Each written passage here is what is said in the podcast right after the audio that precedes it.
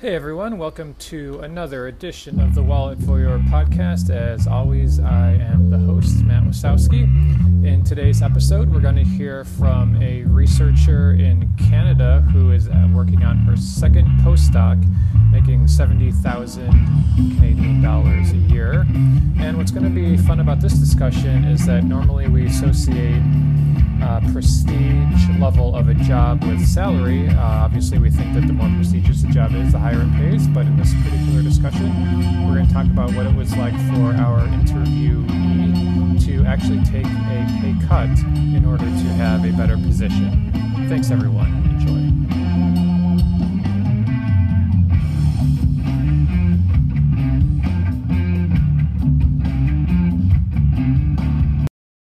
So hello, my, my name is Nienke van der Marel. I am uh, a Banting Research Fellow, so a postdoctoral fellow at University of Victoria. This is in Victoria, BC, in Canada. Uh, and my salary is 70,000 Canadian dollars per year. Great. So have you have you talked about that with your family or your friends? Uh, yes, I have talked about it because it was um, it was a little cut on my salary from my previous job. So I have mentioned that to friends and family. But Great. because so the because the fellowship because the job itself was more prestigious, I decided to take it anyway. That seems like a, a very good reason. Congratulations on the uh, the more prestigious job. mm-hmm. um, okay, so can you talk a little bit about previous salary history, what you have made at other positions? Right. So um, before this postdoc, I've, I've done two other postdocs. The previous one uh, was at, at NRC Herzberg, and my salary there was around 75,000 per year. Um, and before that, so I worked there for two years, and before that, I was at University of Hawaii. Um, and there, my uh, I was also working on a, a fellowship. I believe that was 60,000 US dollars per year. Great. And so um, tell me a little bit about kind of went from 60 to 75,000, which is a, a, pretty decent increase. Did that uh, sort of make you think differently about what you can afford on a, a, daily basis? Did that change anything dramatically or was it a pretty smooth transition? Um, no, so it, it's, it's actually not because this was 60,000 US dollars, oh, 75,000 Canadian, Canadian. So that, that difference is about 20%. So it, it, the salaries were actually comparable.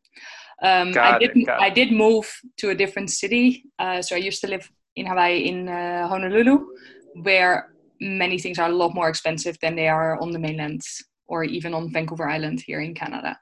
So I, I noticed the difference, but that was more related to the fact that I lived in a different location.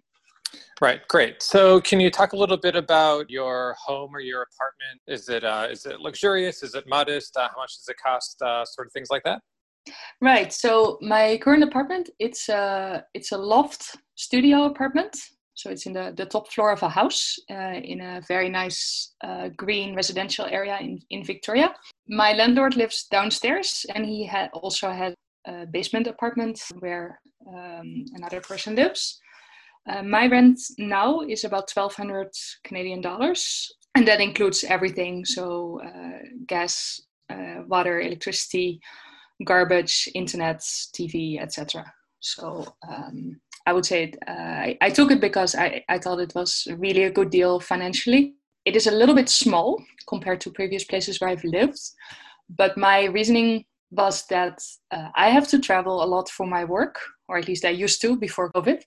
Um, so I didn't really want to spend too much money on a place when I wouldn't be there most of the time. Um, otherwise, like I said, the, the area is really beautiful. Uh, I have a wonderful view over the water behind the house. I have storage uh, space downstairs, and my landlord is a really great guy. So, yeah, overall, I'm, I'm very happy with my decision. Yeah, that sounds that sounds really nice. So, generally speaking, so you mentioned travel a little bit there. Um, can you talk a little bit about your travel expenses like that? And also, just generally speaking, do you feel like you live uh, above your means, below your means, or within or at your means? Right. So, so the travel is uh, part of my job uh, primarily. So, I, as an astronomer, as a researcher, I have to go to conferences. I visit other universities and institutes to give talks and to uh, work on, on, collaborations. so all, this kind of travel is paid for by my work, and there I have a, a research budget that tells me how much I can travel per year, which is a little bit flexible. Uh, and also sometimes I get invited by an institute and then they pay for the travel. So this this usually includes uh, the flights and then hotel or Airbnb wherever I'm staying, and local costs including uh, per diem for meals, uh, cab cab rides, etc. The way that I travel, I, I try to combine work trips with fun trips. So when I travel somewhere that is pretty far away, say to Europe or to the East Coast, I always try to add a little bit of vacation. In that case, the vacation days I pay for myself, but obviously the flight cost doesn't change from that. So I, I really take benefit from that, uh, so that I don't, I, I don't travel that much for my personal budget because I already have all these opportunities through my work um, that that allow me to uh, to visit other places. Right. Um, yeah, that, that, that's super smart. Yeah. Sorry. yeah. Ahead. Yeah, and then yeah, so to say at what level I am, I, I feel like I'm still mostly living a bit of a student life. Like I'm very flexible with my time. I live relatively small. I don't spend a lot of money on luxury items, uh, mostly because I'm, I'm still moving around. I don't know where I'm going to have a permanent job eventually. Let's say I, I feel like I'm, I'm saving quite a bit of my salary, um, but I am, I am enjoying my life sort of below to intermediate level, I would say. Great. So um, I know obviously you're not native to the states or to Canada. When you were growing up, did you was was money or finances something that was discussed uh, amongst your family or amongst amongst your friends? And how does that compare to what you've seen in the states and in the Canada and the rest of North America? Yeah, I'm, so I'm from the Netherlands. It's it's funny that Dutch people are known to be direct and blunt, but uh, crazy enough, it's not money is not really part of that, or money and salary and how much you're spending. So somehow we have a modesty when it when it comes to that part. So no, back home, this was never really a discussion. Uh, also, my my personal situation. I grew up in a family that um, both my parents worked, and we had they they had a pretty large income. Uh, so we never had anything that we missed my, my parents they raised us well so i had two younger brothers. Um, they gave us some pocket money but basically for everything extra we had to find a, a, job on the side as well. So i never felt that they really spoiled us but it was it was good to know that they could support us financially if it would be necessary. And and luckily that that never really happened but it, it, it was a reassurance that we never had to worry about money either. Um, on the other hand, we never really discussed that either. It was just looking back at that time. That's that I just accepted that for what what it what it was, and I can see that that is certainly a difference with uh, with US and Canada. Uh, for one thing, in the US, I've I've really noticed people there talk easily about salary and about how much they make.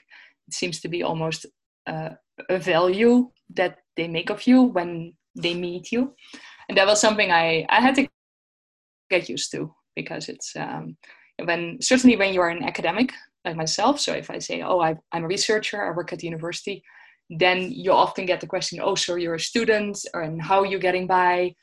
Um, I was like, no, I am an employee and I get a pretty good salary. I mean, I've achieved my degree already, so now I'm taking the benefit of that.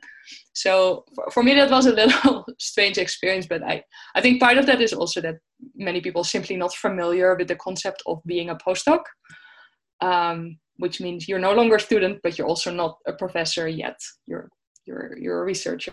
And, and luckily, we I've always been in postdoc positions with uh, with a decent salary. Um, which is I, I, I think it's a good compensation for the fact that you have a temporary job there's no extensions usually and you will have to move countries again at the end of it so after two or three years. So there's there's a lot of uncertainty in this kind of career and then i'm very glad that at least in astronomy you you get uh, compensated for that properly. Right.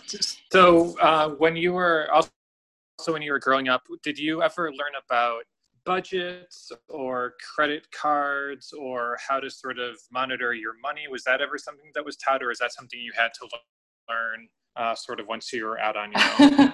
um, so in Netherlands, credit cards are not really a big thing. I mean, I had one when I got older, mostly for internet orders, but it, it's it's a much smaller amount of your spending than it is here in North America.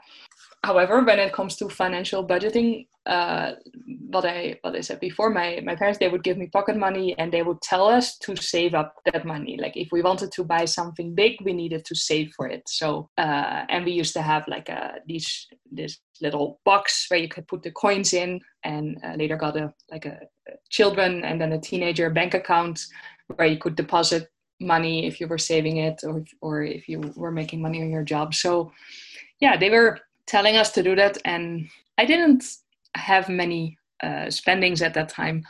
Uh, then when I was 18 and I moved out of my parents' house to to go to university, um, I decided to spend most of my savings on a digital piano, uh, and that was not the plan for all this time, but something that I've been thinking about for the, for the last few years. Like, oh, that is something that I I actually have the money for because I have those savings yeah so that was that i'm i'm glad that i did that. And then of course when i when i moved out suddenly i had to pay rent i had to pay groceries and then yeah i started suddenly i had to start thinking about how to spend my money. But uh, i think that i learned pretty quickly how to do that. I was never spending more than what i had. I was always putting some money in savings. So and and when you were in university initially, did you have did you have student loans, or how, what was the payment for that like, or was that just uh, is that was that part of the the country's plan? Yeah, so in the, in the Netherlands, uh, at least back then, you you got uh, every student got um, a student scholarship, you could say. Initially, that is a loan, turns into a gift if you graduate within a certain amount of time so this uh, I, I I had I basically got a monthly amount for uh, for to pay tuition and, and to pay for my, my rent.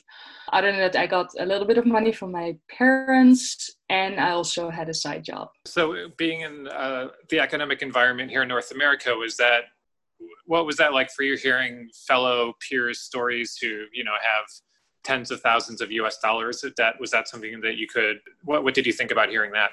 Yeah, that was very shocking for me. I mean, I know that I was in a luxury position. Like the fact that my parents gave me money as well definitely meant I, I didn't have to get a student loan. Well, some of my Dutch friends had to, they also had to get a student loan out. But uh, I think the amount is still, it would usually be maybe a couple 10,000 euros, but nothing like the numbers that I'm hearing in the United States. So yeah, that was, that was pretty shocking to me to. Uh, and so I think that so I think the last thing is um, so you mentioned earlier that uh, you, you, know the, the Dutch aren't as direct about money as you think folks in North America are. Do you ever talk about salary with friends or families who aren't in uh, academia? Do you ever talk with people about how much money they make who have uh, sort of like corporate or company jobs? Well, so so Canada is kind of it's more like Dutch. So I, I think here in Canada, I don't really discuss it. And I, I have a lot of friends outside academia as well.